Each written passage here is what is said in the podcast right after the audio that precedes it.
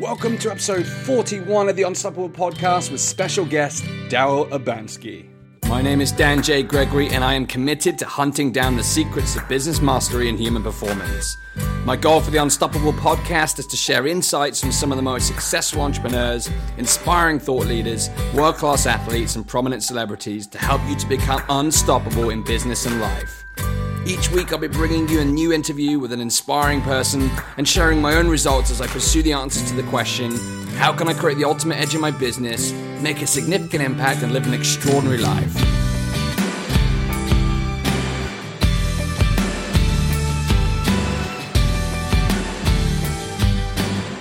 Welcome to episode 41 of the Unstoppable Podcast.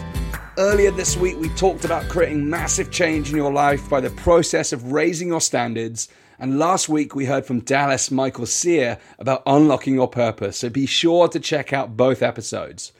Today is the Dan and Daryl show. Let me explain.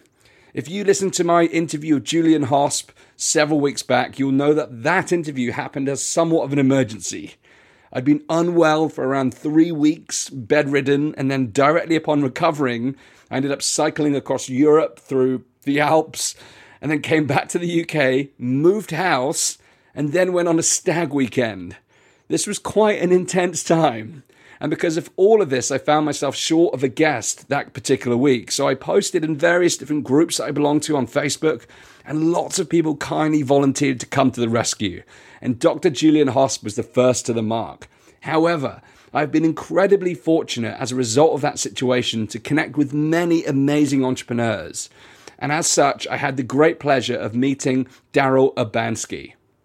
Daryl Urbanski is the founder and president of bestbusinesscoach.ca. He is best known for his ability to create seven figure automated income streams from scratch. Daryl is a Canadian turned SoCal, living the dream, and he has quickly climbed the entrepreneurial ladder, gaining the respect from thousands of small business owners worldwide. From author to speaker, marketer to coach, Daryl's multifaceted business approach sets him apart as one of the leading business experts of his generation. And I've been fortunate to spend a good amount of time with Daryl recently, hence the title, The Dan and Daryl Show, Plus, I'll be appearing as a guest on his podcast, The Best Business Podcast, in the near future. So, the show today with Daryl is part one of three within a special business series, which also features internet titans Justin Brooke and Ben Simpkin over the coming weeks.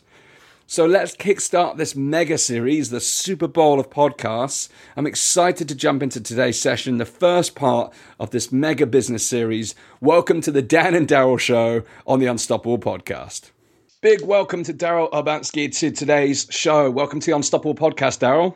Thanks, man. It's a pleasure to be here. It's an honor and a pleasure, of course. Well, you and I have spent some time together the last couple of weeks. It's been a real pleasure. And what I will tell you guys listening to the show, Daryl is like a walking encyclopedia of business and marketing. So I'm absolutely excited to get into some real chunky gold today. So, but mm-hmm. before we kick off, Daryl, would you mind just introducing yourself in your own words and telling the listeners who you are and what you're all about? Sure. So, hey everyone, nice to meet you. Uh, shake your hand if you're here in person. Uh, yeah, my name is Daryl Urbanski. I'm a Canadian who's traveled the world, lived all over. And when people ask what I do, I tell them I help businesses with websites generate leads and sales. Uh, if people ask more, I say, well, it means I'm a business coach and a marketing consultant. Um, and if I were at a really geeky like marketing conference, I would probably just introduce myself as a direct response database automation marketer. Um, so, in a nutshell, it's kind of what I do. Awesome. And I know you've got a pretty meaty vision as well. Would you mind sharing your, your big vision? Yes, I have a mission to help create 200 new entrepreneurs who solve world problems with entrepreneurship. And how? Well, you'll do better when you know better. Um, yeah, and it's it comes from that uh, I guess it's my interview, so I can go ahead and rant if I want. It comes from I had my first time I helped build a seven-figure funnel, and I was actually kind of bummed out because uh, I know that might sound crazy. Like I was making more money than I've ever made before in my life, but I set a goal. I thought to make a million dollars for myself. Now it's one of those things. Be careful what you ask for because you just might get it. Because when I look back at what my goal was, it was to generate a million dollars, which I did. And I was talking with a friend, and I was kind of like depressed because my goal date was coming up, and I gave you know I had this, you know, it was around my birthday, and he was like, "Well, dude, like what about what about your client? Like I was working with John Assaraf at the time from the movie The Secret, really big name. Um, I was like, you're right. And I went home and I opened up our, our account, looked at the stats. I realized that in about four months, four and a half months, we were on par. We had just done like 1.3, 1.4 million dollars. By the next 10 days, we would have done 1.6 million. And that would have been a clear net million dollars for the company. I realized that I did it. And I called my buddy up and he was like, man, if I knew the people you knew could have the conversations with them that you have, I'd be doing multi-million dollar uh, or million dollar marketing campaigns as well. And so that's kind of what spurred that to help create 200 new multimillionaires. And I actually just connected. Um, I do have my podcast of my own, and we are soon uploading an interview I did with my assistant there, where now I was updated. It's kind of cool to be able to say this, but they've in less than three years, that funnel I built has now done just under 7.5 million dollars. Wow, uh, which is crazy. Now it's not. It's it's a team effort, and it is an automated funnel for the most part uh, but it's still work in the sense that you're still serving people, you know, and like even if the food delivery and all that was automated, someone's got to go and clean up the garbage. So, you know, it was like customer service rep, uh, Kent, my assistant. We had an agency to help with paid media and some software tools, and like that was it. Um, wow. So, Wow. But yeah, so the mission is to help create 200 new multimillionaire entrepreneurs. And why? It's not that it's about the money, it's about the volume of people you serve you know, I don't want to. You can make a difference even in one person's life can have a big impact. Um, so maybe in that sense, I'm I'm very uh, greedy, but I want to have a greater impact, and that's part of why I had I've had a couple businesses of my own, and every business needs a couple hundred to a couple thousand customers to stay afloat. And then I realized just helping some of my friends that were having successes in their businesses that wow, through them I'm affecting their customers. And then I mm. realized if I could help create 200 new multimillionaire business owners, that would literally mean thousands of business owners that I've helped.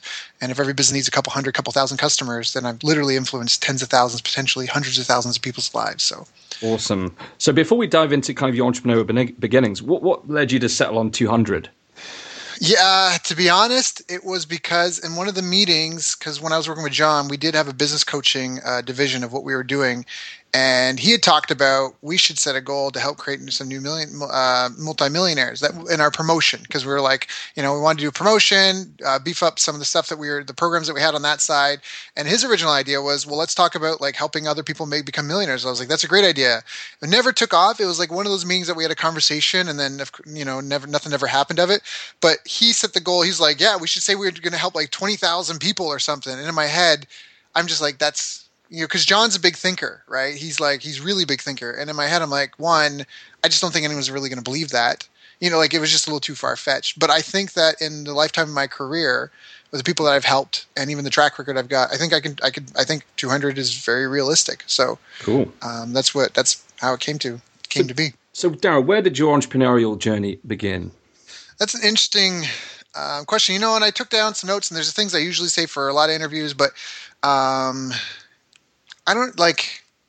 I don't even know. I think it came. I mean, this is just kind of an insight having because I get asked this a lot, and I think it comes like honestly, it just comes from even before that. Like I was adopted, so I was an orphan, and you know, before I knew I was adopted, I always felt like I didn't fit in and different like in my family places like it wasn't like i didn't they didn't like but like people liked me you know and i could hang you know what i mean and we laughed and have friends but it wasn't like it's like if you were a purple kid living in a house with like it doesn't matter if your family's white, black, brown, whatever. But if you were purple, you'd be like, my skin's purple and everyone's not, and you'd just be like, something's weird here, you know. And it's like you don't know how to ask. So when you say the entrepreneurial journey, I think even back then, I just because I felt different, I felt like I always had to walk my own path.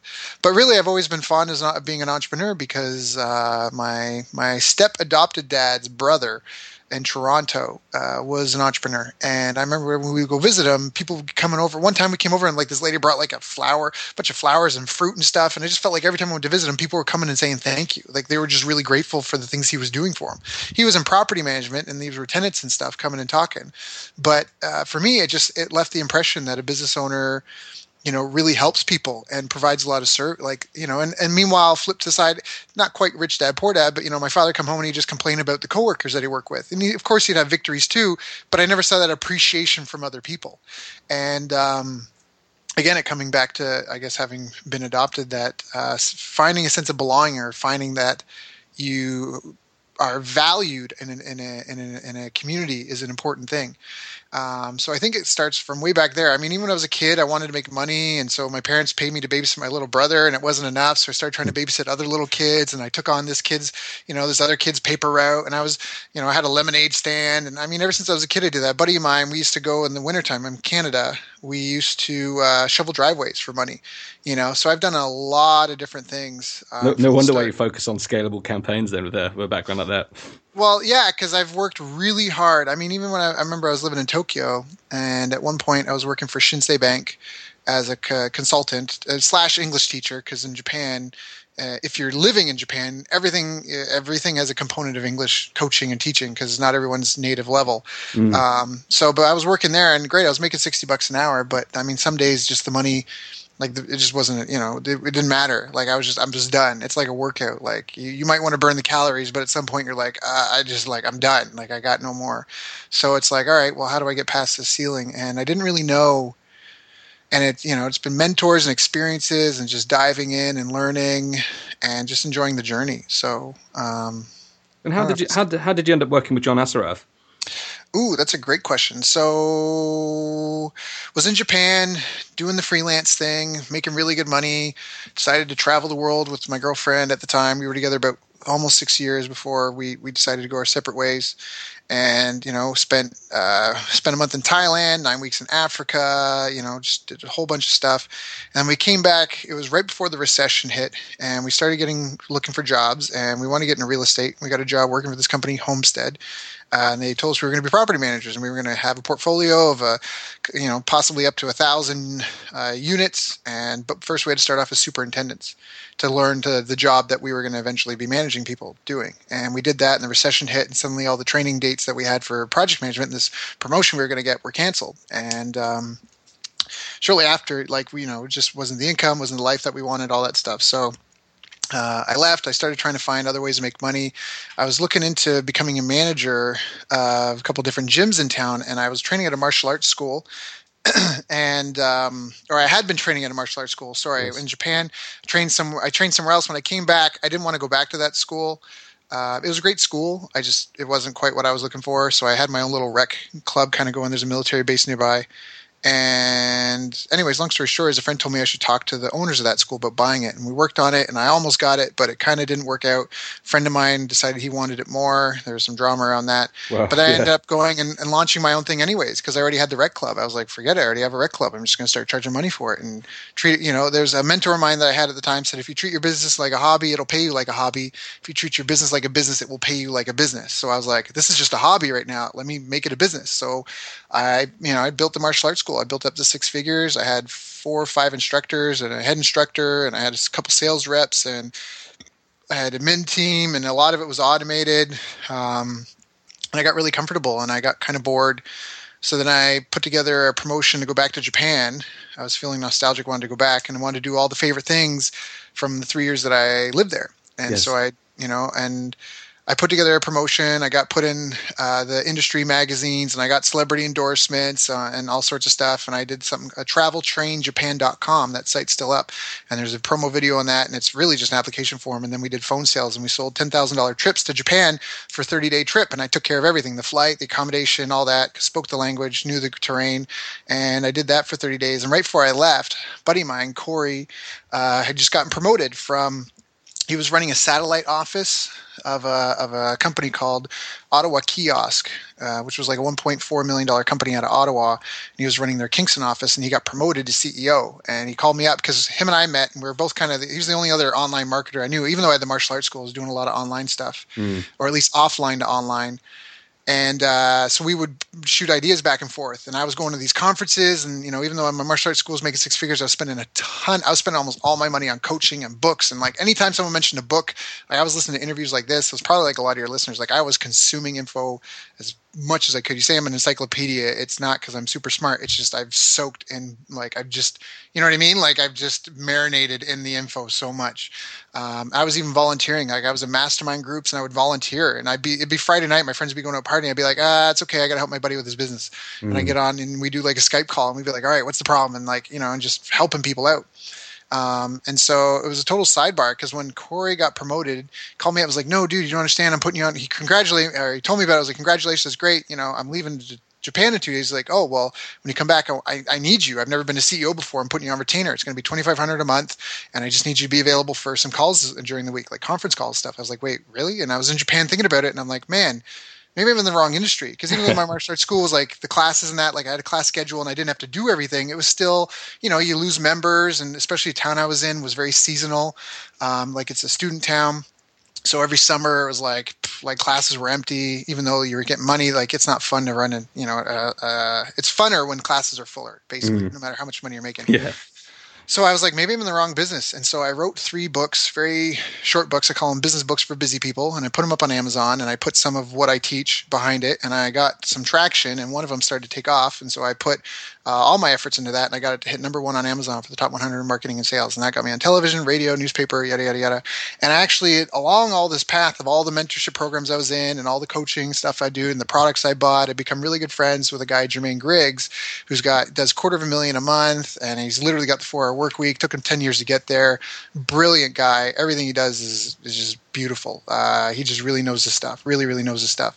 And we become really close friends. And um, I'd, I'd kicked him in the butt about something and he had made a product and launched it. And so I was one of the people helping support this product because I was kind of part of the impetus of him doing it, or I guess the, the reason why he did it. And I watched and helped him do it. It's all his content. I don't want to take any credit for it whatsoever. I didn't help with the marketing materials or that. Well, like, anyways, he, it was his thing, but because I was so closely connected to it and to him, I was kind of like one of the support people, right? So he mm. launched this program on how he built and automated his business and all this stuff and it filled in some of the gaps for me and i just got connected to john through that community and john was looking for someone to be a marketing director and i didn't even i wasn't interested in a job. I had my martial arts school. I just done this thing and i thought you know the japan trip and i thought it was going to be an annual thing uh, but i didn't like the small town i was in in canada and I don't know. I just I reached out because I knew who John was, and, and, next thing you know, I got on the phone and I I got pre-screened for an interview, and they had me do some sort of aptitude test, and suddenly John's on the phone with me saying, "Hey, you scored really well in this aptitude test. Uh, I'd like to fly you to San Diego." And I went and met him, and we shook hands, and he offered me a deal I could not refuse, and a percent of everything I helped him make, and uh, that's kind of what kicked that off. Wow! Wow! Wow! So an amazing journey, crammed so much yeah. in. What, so that story, what kind of time frame are we talking about from start to finish? That was a... from the martial the martial arts school is about three years, three and a half years from going from rec club to well, yeah, about three years. I mean, to getting it where I wanted. It was already up and like we were profitable from day one because I already had. I didn't even realize it, but I already had a free user base you know what I mean? That I just subscribe, like up, you know, hey, if you just want to come the one day, the Saturday a week, that's fine. But if you want to come more classes, it's, you know, it was boom. It was it, profitable, done. Um, and I managed to luck out. And we started it, we started in a church. So my overhead was like 500 bucks a month for the space and things just came together. And so I got, I started that business up for like less than two grand, three grand. So I was profitable pretty quick. And so it was about three years, I'd say, from when I started that and yeah, and then when I launched the Travel Train Japan, and then when I, I started working for John. And then how long were you with John for? I was with John for eight months. Um, that's a whole different story on its own. Uh, it was a great experience. I learned a lot. Um, one of the things that I will say is it was really bewildering for me, and I think this is something that's important for everyone here that's listening to this call. Is it was really bewildering for me because I put all these people up on a pedestal. Probably people who listen to this might even have me, uh, might know of me, or you know, or even after this interview might put me on a pedestal. Uh, and so when I went to San Diego, it was like the center of the universe for online marketing and I was in, and when I went, it like instantly because it was John, I got plugged into all these ph- phenomenal people and all these great groups. And one of the things I felt like, and I, I really want to try and sound humble when I say this, but I was just shocked with how little some of these people knew. And I felt like, for martial arts term, I felt like the kid that came to like the grand temple where it all began and then I'm one of the top students. And it's like, but I've been training in the backwoods with nobody but my imaginary ninja friends in the forest that I'm fighting. Like that's what it felt like because it was just me, like you know, in this small town in Kingston. And like I said, me and Corey were like the only online marketers I knew, spending everything I had just to try to connect with people like me and go to every conference I could. And you know, and I was always in the audience, and I didn't really ever compare like my results of what I was doing next to someone else's and stuff. And so I went to San Diego. It was a huge eye opener for me, and it just really shows that like things like this podcast like it's really valuable. I mean there's no magic room. The stuff we're going to talk about today like this is all the real like it's it's it. Like there's no there's no secret. And we're not going to hang up and dan and i are going to go all right now we got all the bs out of the way. Let's talk about the real stuff that we're like it's it. And it's you know and it's just it's it's i tell you the big thing i took from that and i think it's a really important lesson in itself is that it's very easy to put other people in your industry or, or in business on a pedestal. And then what that does, and this this came from an interview with a guy called Rob Moore, um, a British entrepreneur, and he said when you put someone on a pedestal, you put yourself on a, in in the pit because you're elevating someone else, and as a result of that, it causes self doubt. And when anyway, you and I had a long conversation about mindset yesterday, but um, when when you do that, there's plenty of people getting started in business, and they they see people in their industry achieving all these things, or on the surface is the top of the iceberg. Yes. And they they then belittle themselves, saying, "I need to do this, or I need to learn that before I do this." And that's often not the case. And I think your point there is so spot on. You know, these people are probably put on the pedestal by their audience and the, the industry or whatnot, but it's not the case. That you know, the, the thing is, it's so easy to forget how much you know as well. Like you know, I said you, it, was a compliment that you were walking encycl- uh, encyclopedia, but it's very easy to forget just how knowledgeable and how much ability you have when you that's all you focus on. When you take yourself out of the context and speak to a beginner again, it's like, holy cow, I'm actually yep. I'm actually an expert here.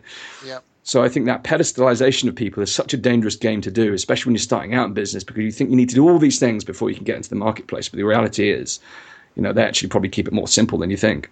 You're right. You're totally right on that. And the other part is thinking that you don't know enough. You know, there there's a great Bruce Lee quote. You know, I fear the man who's practiced one kick a thousand times more than the man who's practiced a thousand kicks once.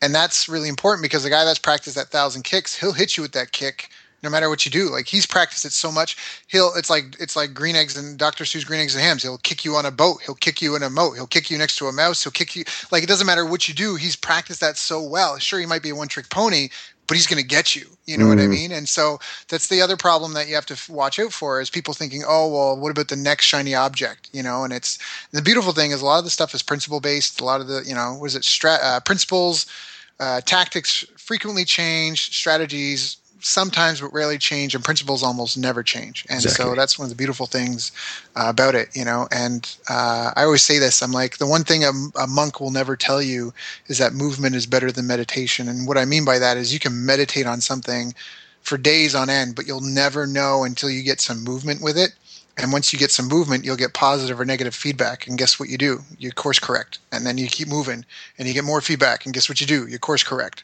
You know, and so you can meditate all day, but you'll still be where you're sitting.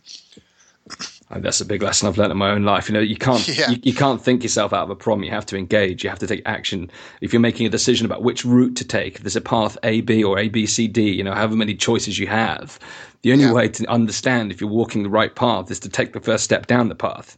Yeah, yeah, and uh, knowledge and experience definitely help. I mean, you know, um, but yeah, for a lot of people, it's like I remember again going back to the martial arts school. I still do this business coaching. People are like, "Is this right?" I'm like, "Do it ten more times and come back, and I guarantee you'll be doing it better." Mm. You know, like you know, students come to, oh, "Hey, hey," and I'm like, "How many times you done it? Three times? Okay, do it twenty more times, and then come talk to me." Do you know what I mean? It's like because yeah, you kind of like as long as you got the kind of right idea. Next, you just gotta you gotta figure it out. You gotta walk through it. You gotta get into your muscle memory. You know, like, anyways. So, so to complete the story, then obviously you were working with John, and then fill in fill in the gaps between uh, working with John and t- to where you are now. Sure. So, um, so things with John went really, really well, um, and we started making a ton of money, and we started building the team. And then there was some inner office political things that I just wasn't okay with, and so I walked. And um, after that, I mean, I started working. I did. I started doing more coaching and consulting. After I left that, I had a lot of people reaching out to me to look at their businesses and to bring that expertise that I brought to John. Um, you know, because a lot of people, anyways, I, it's not my place to say. A lot of people were had a lot of respect for what I helped John accomplish, and so that's basically what happened. And I just got caught up, and then I went through a couple of waves of uh, taking on clients, and like I had one client um, she's in a really nice niche. She doesn't want me to talk about which niche. It's one of those things that when you're in a good niche, uh, don't tell people, right? Because otherwise, everyone's in that niche. Yep. Um, but she had a webinar. She was doing sixty thousand around that a month, and then I helped her with that, and we scaled up to over a hundred thousand. Excuse me. And then I hooked her up with a, an advertising. Well, we got connected with an advertising agency, and after that, they were just kind of driving traffic. And then the last I heard, she had a six hundred thousand dollar a month, and then I went on and, and and and repeated that sort of thing a couple of times over. So it uh, that's really kind of what it's been. And I went through iterations of doing these these things for clients, and then getting um, frustrated that I'm helping these people have these major wins and and almost like feeling like I'm not having the impact I should have, and then trying to go back to do my own stuff, but then getting involved because I'm an entrepreneur and I have ADD in the sense that it's fun. Like it's I, I really enjoy client work because if one you get to meet all the people on the team, you get to learn stuff that you don't even know, or just be reminded of things that you already knew. And it's again, it's it's I'm all about like repping it out, and that's the thing is like when you work on your own project, you don't necessarily always get to rep it out as much. If that makes sense, I like to I mean, just straight up, I really like to be and consider myself like the guy that would, you know, be in City Park in New York playing eight games of chess, and he would just be sitting there with all like I like I love that. Like, put me with a project manager and a team, and I am like I am like a kid in a candy store, you know. And um, so anyway, so that's basically what I've done. I've brought I've had clients, we've had some wins, and I fired some clients, and I got clients again, and that's really kind of what brings us to today. I took time off um, I came to visit family up in Canada because I was in San Diego, and then I ran into an issue getting back into the states because of immigration stuff, and then I ended up being stuck here. Uh, I'm still in Canada now while paperwork was pending, and then you know I met my girlfriend, got a dog, and so that's really kind of what brings us to present day. Um, you know that there, it's I mean, one of the questions I know that you're going to ask me about challenges, and it was a real challenge for me when I first left John because you know one of the first things that happened when I was there is uh, we were really in a in a bad scenario. I didn't know I moved and, and, changed my life and everything down to San Diego, and then found out that the business of the company was in a bad scenario, uh, and we we had this is the other thing like you ever heard t- people tell you like either put a gun to your head or burn the boats type thing mm. like we had to make a solid hundred fifty thousand um, dollars, you know, or else it was just going to not be a really good scenario.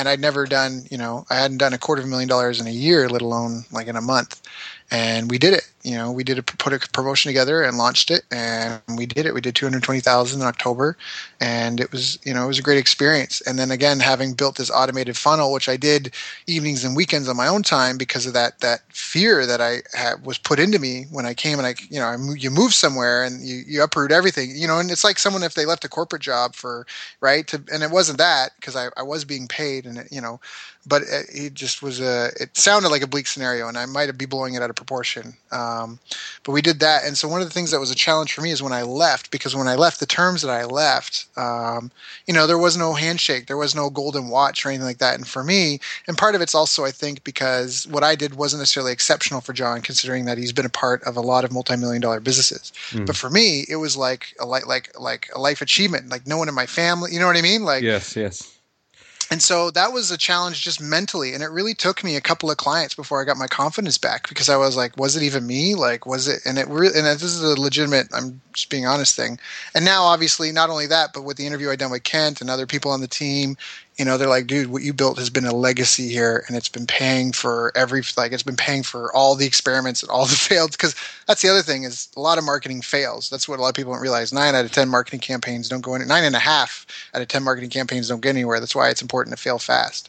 And so anyway so that's that's been uh, overcoming that was a big one. But you know, that's where I was a little shy the next project. But hey, all right, man, we did a hundred thousand this month. That's great. Hey, we got a six hundred thousand dollar month, and then getting another client. You know, and then in twenty minutes finding one hundred and ten thousand dollars in her business that she didn't even know was there. Wow. Um, like literally, like literally, we just hired someone and gave him a script and had him call people and collect the money, and it was great. Um, and just all sorts of stuff. So suddenly, then you start getting your confidence back. Wow. But um, yeah. You, you shared some really key highlights. What has been the kind of proudest moment for you uh, on your entrepreneurial journey? That's a great to be to be really honest. I thought about this, and it's it's when I had I've done the freelance thing, you know, I've done all that, but when I launched my martial arts school and I had my first student sign up, that was because I don't know why. It was like the recession. It was like everyone was talking about gloom and doom, and and everyone was like, "This is a terrible time to start a business." And what are you doing? And when I got my first customer, I was. It was just. It was like. It was just so like you like. You believe in me? Like you're giving me. I, don't know why. I think that a lot of people say that they'll never forget their first customer when you do like a new venture that you're nervous about, you know, or or I know like when I've upped my prices, the first person that accepts that higher price, like that's always just and it's not again it's not even about the money it's about the acknowledgement because people will pay a lot of lip service but people you know when they spend money they spend money like it's real do you know mm, what i mm, mean um, so those have been some of them. I mean, and obviously doing the millions of dollars, that was a really proud moment. Um, and then when I got to repeat it, because uh, then I knew that it wasn't, you know, that I wasn't, it wasn't. I felt like an imposter. That's an imp- that's an important thing too for a lot of people. They have imposter syndrome, and I found that out when I went through it. They feel even after they have a success in business. When you talk about mindset, that's such an important key. And you know, when we did talk yesterday, you you dropped some great wisdom on that because uh, mindset can just it can really sabotage people. I mean, I've and I've seen it with world champions in martial arts. I've seen it with Olympians. Um, I'm a CrossFitter, and it's so funny that just even recently they just had the CrossFit Open, and the guy that won it, Noah Ohlsen, there was a video of him before like the. So if those that don't know CrossFit, you do like a workout a week for five weeks, and everyone gets a score for how they do, and it's videotaped and yada yada yada, so everyone knows it's real. But it was like the guy when you watch Noah's tape, he was like he was so he doubted like you're like this is the guy that's beating uh, 200,000 men around the world. Like he was just really self-conscious about how and his coach like looked and it's so it was just really I don't want to say funny but it was like it was just great to see because that mindset piece is so it's so important. You know mm. here's a guy he's already in the top 5 out of 200,000 men 18 to like 40 around the world you know, and it's the last workout, and it's just like, and he's just like, just doesn't believe, you know, he kind of believes in himself, but you just his self talk, like he, he he needed his coach there. Like I really felt like having watched that video, he would have psyched himself out if he didn't have his coach there to just be like, dude, like like get your head in the game, daddy, you know, this is what you're doing, this, you know, just snap out of it, da da da da da, go, execute. Amazing, amazing. Well, let's let's have a brief chat around some kind of your personal success success mantras. What are what are some of the inner game principles that stand strong for you that help you? I mean, you touched upon the fact that you lost your confidence and then got your confidence back. Perhaps you could elaborate on how you were able to get your confidence back and, and then some of the other principles that are really strong for you in terms of your mindset as an entrepreneur. Mm. Yeah, um, well, having a morning routine has been really good for me. I'm a very much um, Alex Schefren's got a thing he does the entrepreneurial personality type, and I really love one thing he said that entrepreneurs are momentum based beings.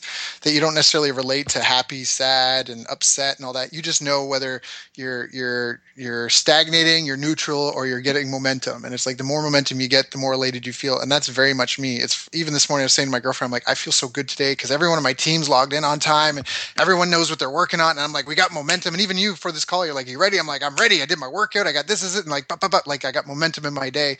So morning routines are really important for me because it's like, it just sets me off fresh. And I might still be productive other days.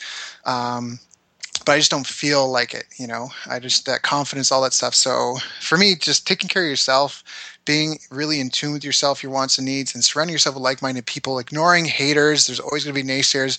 Uh, ignoring people with opinions but no results. And then one of the other things is um, actually I use the five minute journal, which I love.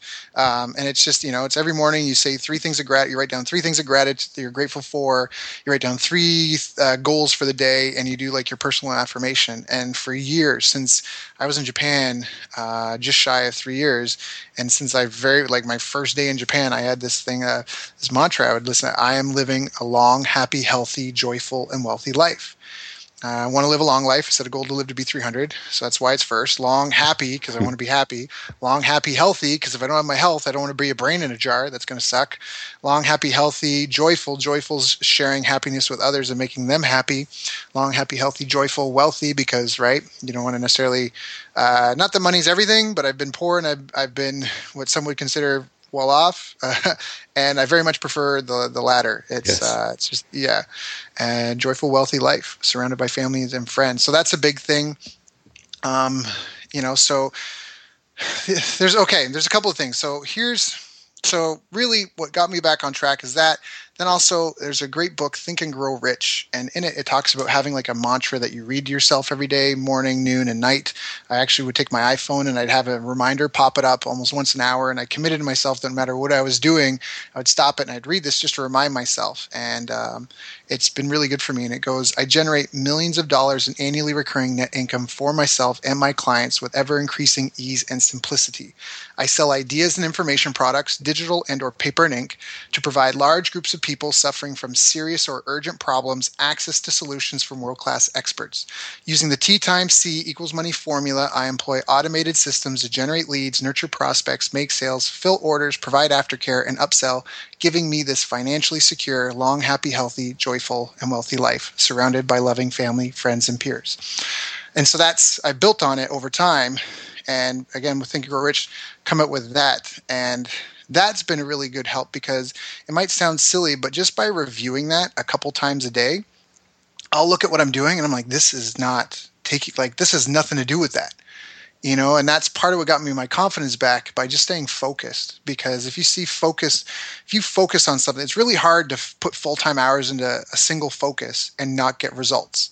And so that's where a lot of people get off the track. And so for me, having that was a real, you know, that being surrounded by the right people um, and just being willing to to that's the other thing like it's not a nine to five job that i have to go to. It's like self-directed. It's what i'm passionate about. And there's yeah i might not enjoy some of the stuff i have to do along the way but you know what i mean? Like i'm on that mm. path like mm. if that makes sense. So i'm still Absolutely. passionate about what i'm doing. Um, and that's an important part too. And so like i said just just getting back in there you know has, has been i i, I think i I mean, that's a big part of how I got my confidence back was just staying focused on this and like, look, let's just say that what I happened with John was a total fluke. Let's just say that. Does that change who I want to be and what I want to accomplish and what I want to do? That doesn't change the results I got Corey. It doesn't change the fact I got my book to number one on Amazon. It doesn't change the fact that I was selling ten thousand dollar trips to Japan, you know, to go do my favorite things for a month. Like, right? Like, it doesn't change the fact that how I've been living my life all these years. And so I knew I just needed another win. And so I really just stayed focused. And um, I'm uh, I really don't believe in days off. That's another thing. Um, when you look outside, uh, you don't like you see the birds and the squirrels and stuff. None of them are like, oh, it's Saturday. I'm not going to forage for food today. If the predator comes by, I'm going to tell him to come back tomorrow. Like that just doesn't exist. Days off are like it's it's made by our society and our, and our it's it's us. Like we created our civilization created the luxury of sloth um, you know, and of having enough food, like a fridge that we can store food in, and and a road so we can travel. Like you know, so I just, I mean, obviously, you live your life. So here's the other part of it, and I'm forgive me, I know I'm going everywhere, but I also really believe that people need to have a day to day life that you could live forever. So when I talk about the morning routine, the other part is I set up my day to so everything like if there's a movie called Groundhog Day where the guy wakes up every day to the same day.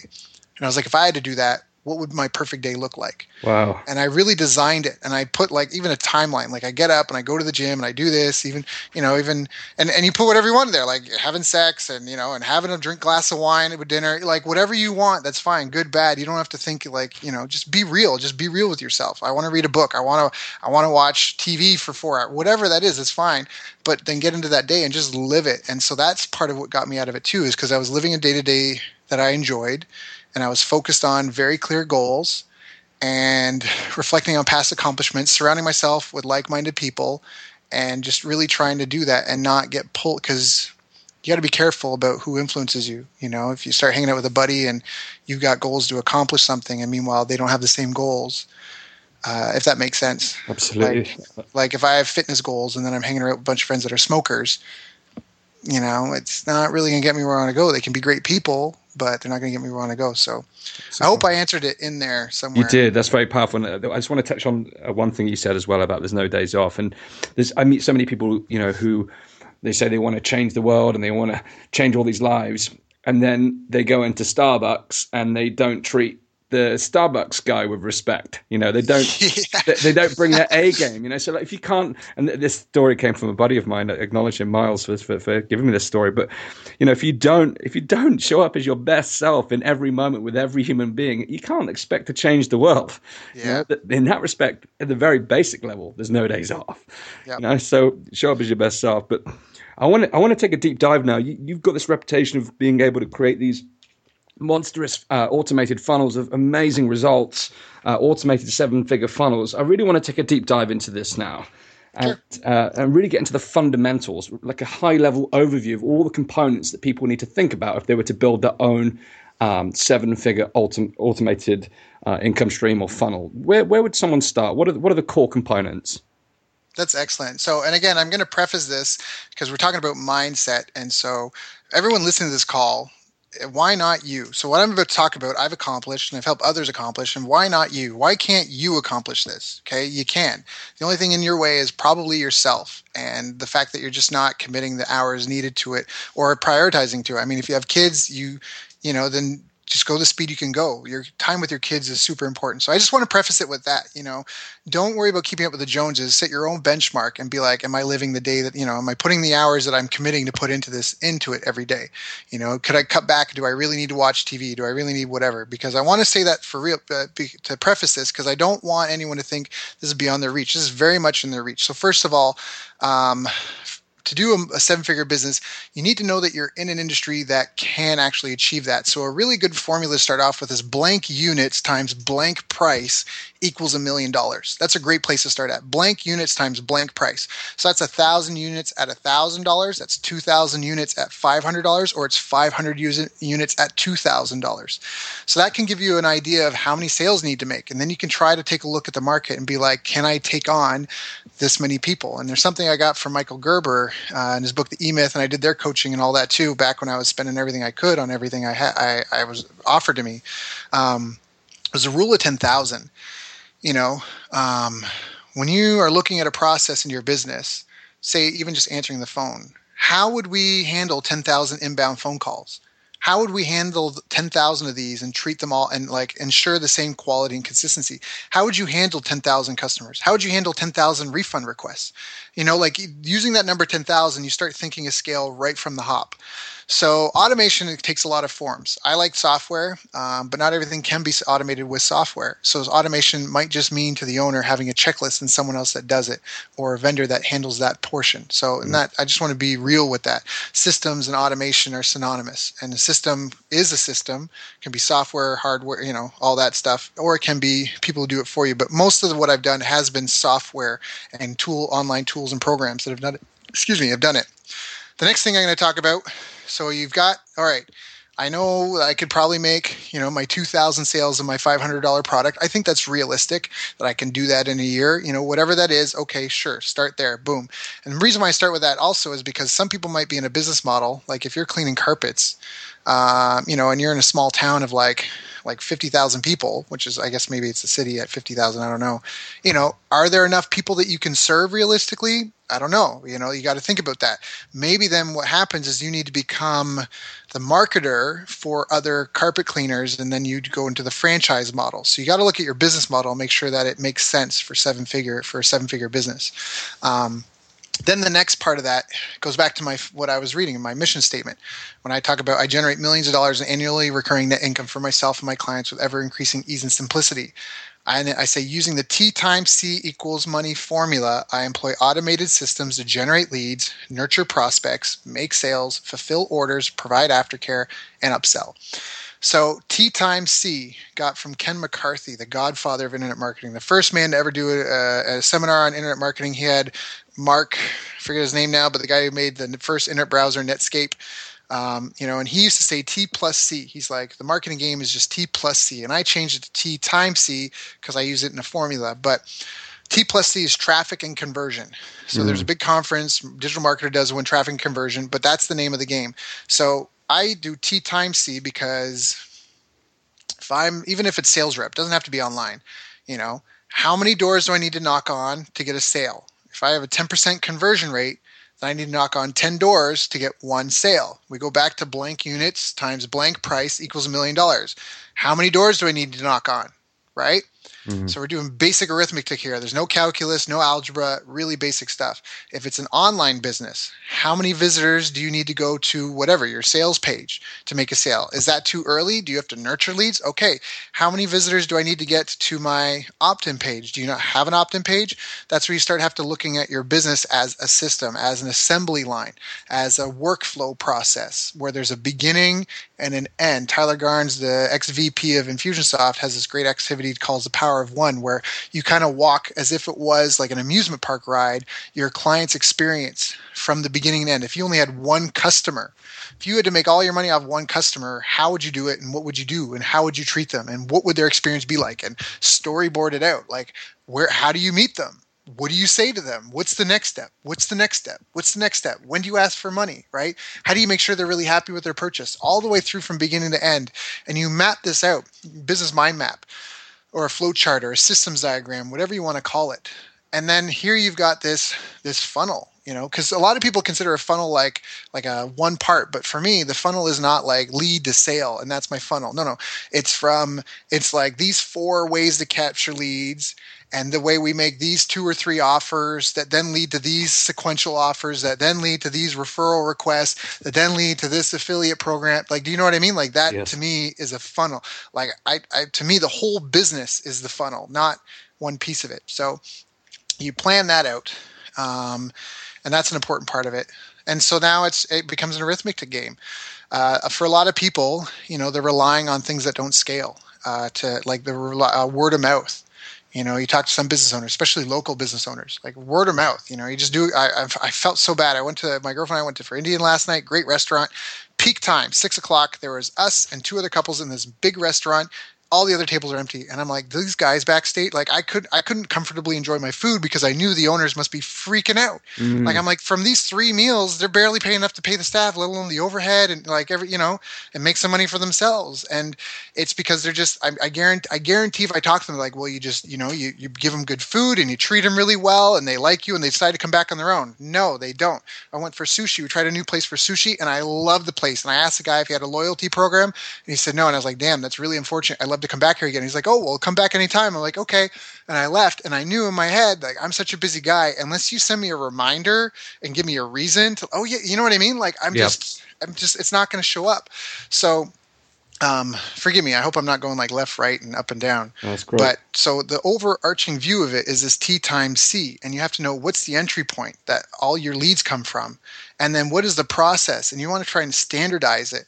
And if you have seven different people in your business doing it all their own little way, kind of the same thing, but they're each doing it their own style. You got to stop that. You got to figure out who's the best at it, figure out why they're the best, and turn that into a training system, and then have everybody do what that person does you know, or just use software to automate it. And so um, we're talking about high level stuff here, but it's principles. And again, there's no magic room. You guys listen to this. I'm giving away the goods. So I hope you got a pen. Hope you listen to this a couple of times because um, this is the goods. I mean, that's really it. And that's mm. T times C. So now you look at your whole business as a process.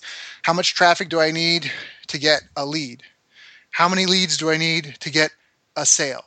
how many first time sales do I need to get a multiple, multiple like a repeat buyer? You know what I mean? Because everybody knows people need uh, regulars. Uh, most businesses need need regulars to stay afloat, but how many people have a process and a system to turn someone into a repeat buyer, right? And you just go through the process from start to finish. So it's tough if it if you're just going from zero, it's going to be a lot of manual. Don't worry about the automation part. Just get something up and running and just hodgepodge your way through it and duct tape the systems and the machines together and just get moving. You know what I mean? Like just get just get uh, just get movement. We talked movement over meditation. You know, mm. meditate on a little bit and then execute and then just keep building that out. And then the name of the game, it's arithmetic. I mean, you, I use the analogy of the black box. I know we're going to be running out of time soon, so I'm going to try and try and keep it short but keep it real. So I use the analogy of a black box, and the, what I mean by that is your business is a black box where people come in one side crying and in pain and suffering, and they come out the other side, big smile on their face, so excited and happy, and like that black box is all the things that need to happen for the customer to get from A to B. Whatever it is you do, you clean teeth, you clean carpets, you you sell info products, you're a coach consultant, you know, and you sell bun- uh, whatever it is. That's your black box. All that stuff needs to be standardized, and then you know, you need to know, like on average, after all my expenses, this is my net profit off of each customer. Okay, great. So let's take an example. Say, I don't even know, we can use the dentist office. Let's just say, just for example's sake, that I got my little black box office here and people come in, they get their teeth cleaned, and then they go. And I know on average I make $100 after all expenses for that. Well, now I know, and that I, let's just say that's including the upsell to the, the the the root canal and all that other stuff. On average, per customer, my lifetime customer value is $100. So now I go, okay, I make and put $100 cash in my pocket for every customer I get.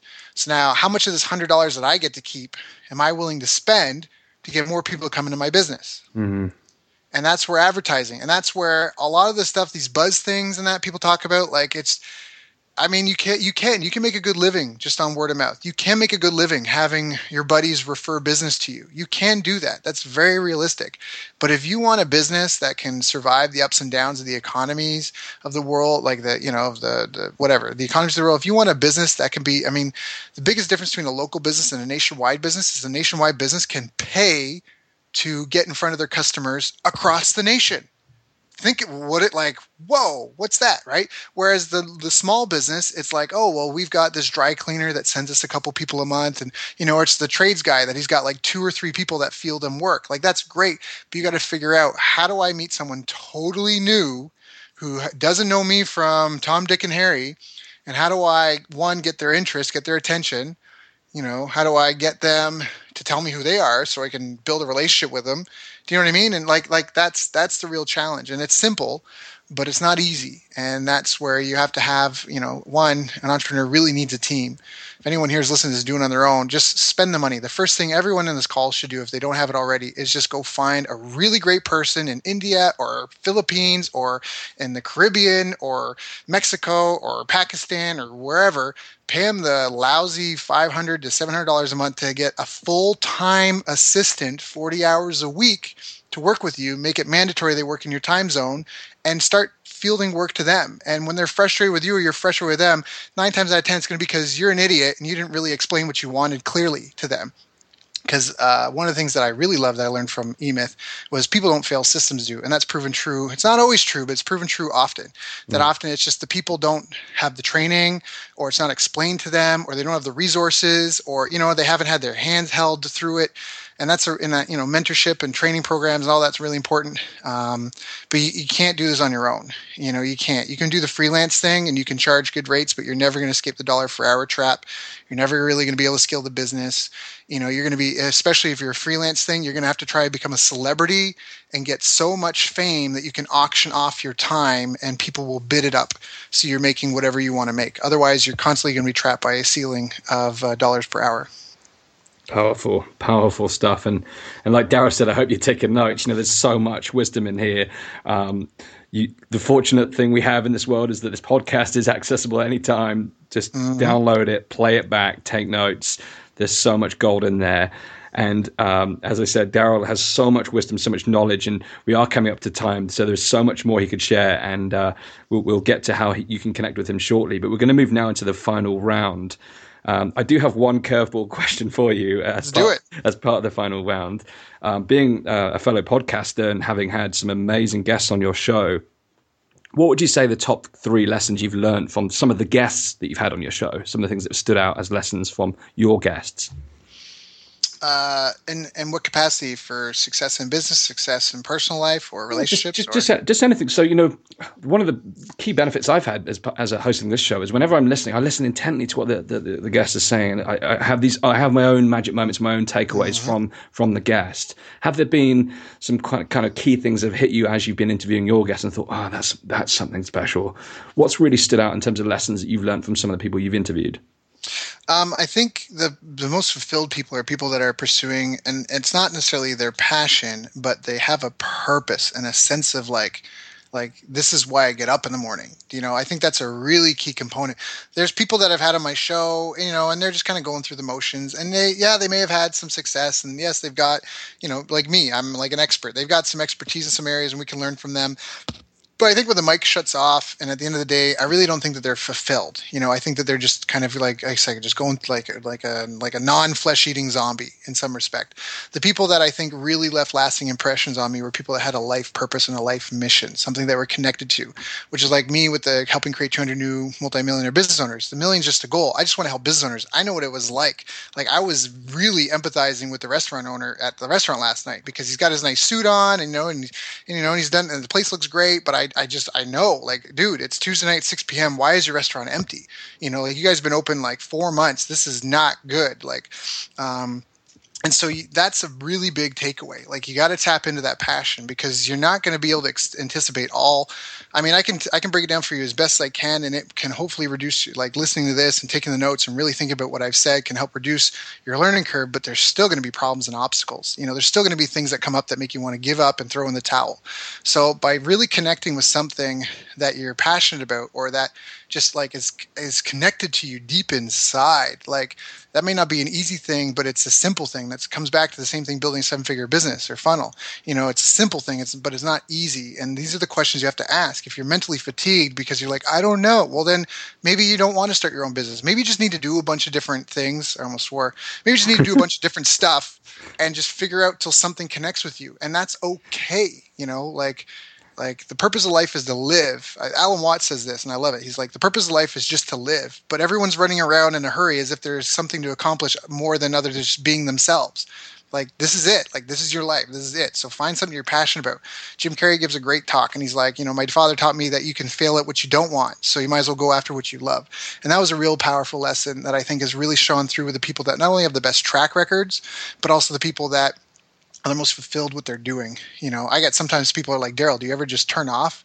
And I'm like, no, because this is what I like. I, I love this. This is this is who I am. Like, I'm sorry, like this doesn't work for me. I'm loving this. Like talking with you right now, I might. I'm probably gonna feel guilty after this. I'm like, oh, I should have more work that was unpleasant. But this is this is great. This is this is exactly what I need to be doing. Do you know what I mean? Like this isn't Absolutely. work.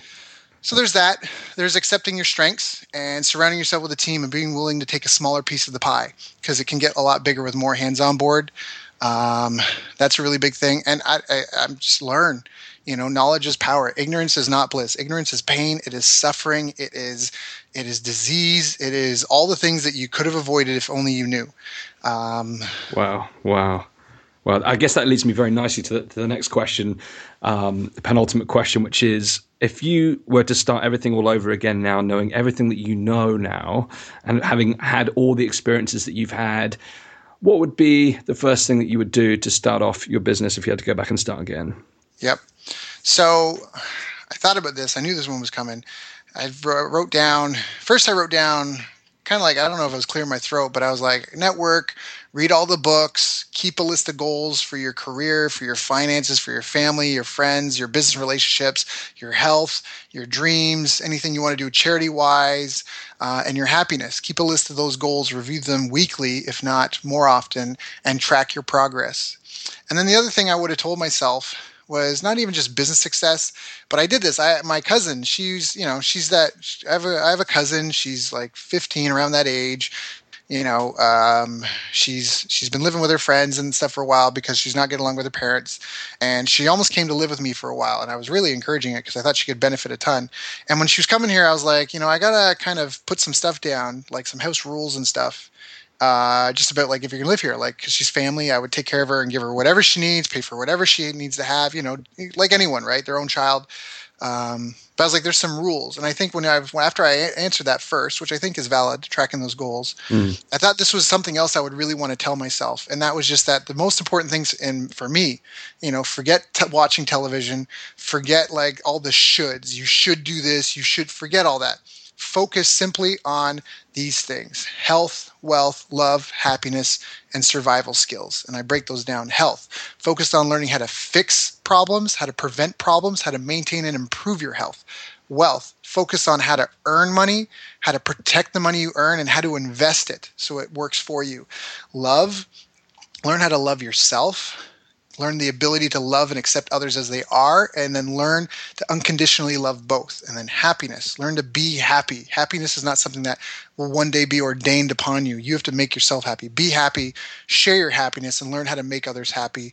And then survival skills. I've got social skills and communication skills combat skills construction and agriculture uh, the ability to adapt and learn time management have healthy and successful offspring discipline. And so if i could talk to myself i would give myself that list and say, take a look at what you spend your days doing and make sure that your days are focused on these things, you know, and all this capacity. And that's for me personally, And then a mentor of mine once said, I can predict your future based on these three things the books you read, types of people you meet, and the five people you spend the most time with. And so, with awareness, willpower, proper routines, and ritual compounded over time, you can accomplish anything you want. And that's what I would tell myself. Wow. It's like, it's, it's like the ultimate manifesto for an empowered life. That is an incredible, incredible response. And that leads us into the very final question What does being unstoppable mean to you? I think it just means living life on your own terms. You know, if some guy's goal is to just live on a mountain and fish all day and just have his little hut and like a dog or something, you know, if that's success to him, then that's it. So unstoppable really just means not letting other people pull you into their plan. If you don't have any goals for yourself, you know, or any plans for yourself, other people will happily recruit you to work to help them achieve theirs. And so I think really being unstoppable is just living with intent um, you know, life is short, but if you live with intent, life is really long. Like I am loving my life, and I could die at any time, and I'd be, I, I would, I don't want to die, but I would honestly look back and feel like I burnt as few bridges as possible. I have repaired as mended as many as of those of those of those burnt bridges as I could, and I've just done the best I could in this world to just give value and be valuable, and to just make sure that, like I even told you today, like I, you know, I'm self-employed, but I started work a half hour late. Why? Because I went with my girlfriend, my dog, to the dog park because I went to the gym and I just had such a great morning, and instead of just taking the dog out so it could go to the bathroom and running back upstairs, or like let's just go do something. It's such a beautiful day. Let's go take a half hour and just enjoy the day. Let me just love my dog. Let me love myself. Let me love my girlfriend. You know, and let's just be happy. Let's just invest 30 minutes in happiness because, like that list I gave you, the health, wealth, love, happiness, and the survival skills. So, um, yeah, so that's that's really it. Amazing. Live life on your own terms. Well, Daryl, you are unstoppable. I thank you for unleashing your greatness on today's show. The final thing for us to figure out is how do the listeners connect with you? How do they find out more about your work? Where can they find your podcast? What's the best way for someone to reach out to you? Sure. So the podcast is called The Best Business Podcast. And that's not to be arrogant or anything. It's because when I did my research, that's the keyword everyone was searching for. So that's that's what the title everybody wanted the best business podcast. I'm like, boom, that's my name. All right, Results. yeah. So that's what we it's called the Best Business Podcast. It's on iTunes and Stitcher and all that place. You can search for my name, Daryl Urbanski, D A R Y L, Urban U R B A N Ski S K I. I'm on all the social media, so connect with me there, however you like. And also you can go check out bestbusinesscoach.ca for Canada or California and just get involved, get on the list.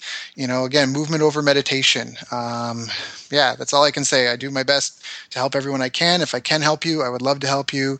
If I can't help you, I'll tell you that too. Or my website and our products and services will say that. And um, you know, again, don't put any of us on a pedestal. Just, just take a take a measurement of where you're at now and where you want to be and just every day just am i getting taller? You know i'm trying to do 100 push-ups. How many i do today? 20 okay tomorrow i'm going to try and do 21 and just find a way to enjoy the journey and just really enjoy your day-to-day life. I think that's i think that's super important for everyone. You know, if you're constantly passing someone at three o'clock in the afternoon who stresses you out and fills you with like puts your stomach in a knot, you're actually training yourself that even when you're not in that environment, you're going to feel that anxiety and that stress at three o'clock. I know because when I had martial arts, we would change our training hours to match the tournaments and competitions because you would perform better physically by conditioning yourself. So it's really important you just manage that day to day.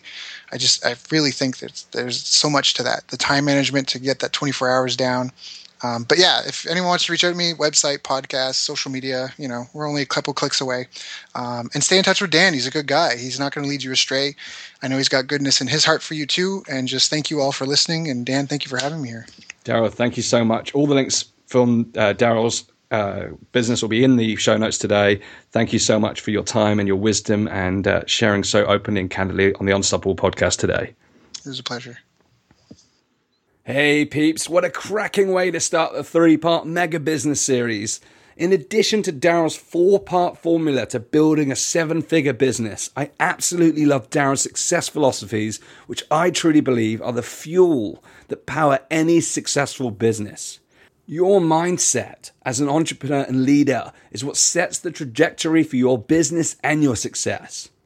And as always, I'm really interested in hearing your thoughts and key insights from today's show. So please come and join the conversation over at danjgregory.com forward slash 41 and leave your comments in the blog. I'd love to hear from you. On Monday, I'll be back to share my own key takeaways from today's interview and a new set of unstoppable insights to help you to become unstoppable. And then On Thursday, next week, I'll be back with Justin Brooke for part two of the Mega Business Series, where we will take a deep dive into the T and C part of Daryl's formula and explore how to maximize traffic and conversions, along with many great business lessons from one of the titans of the internet. So, to make sure that you never miss an episode, please subscribe to the show and if you enjoy the Unstoppable podcast, then I'd be incredibly grateful if you would kindly leave a five star review for the show on iTunes. It really helps me get the message out because, like you and I, iTunes loves the highly rated shows.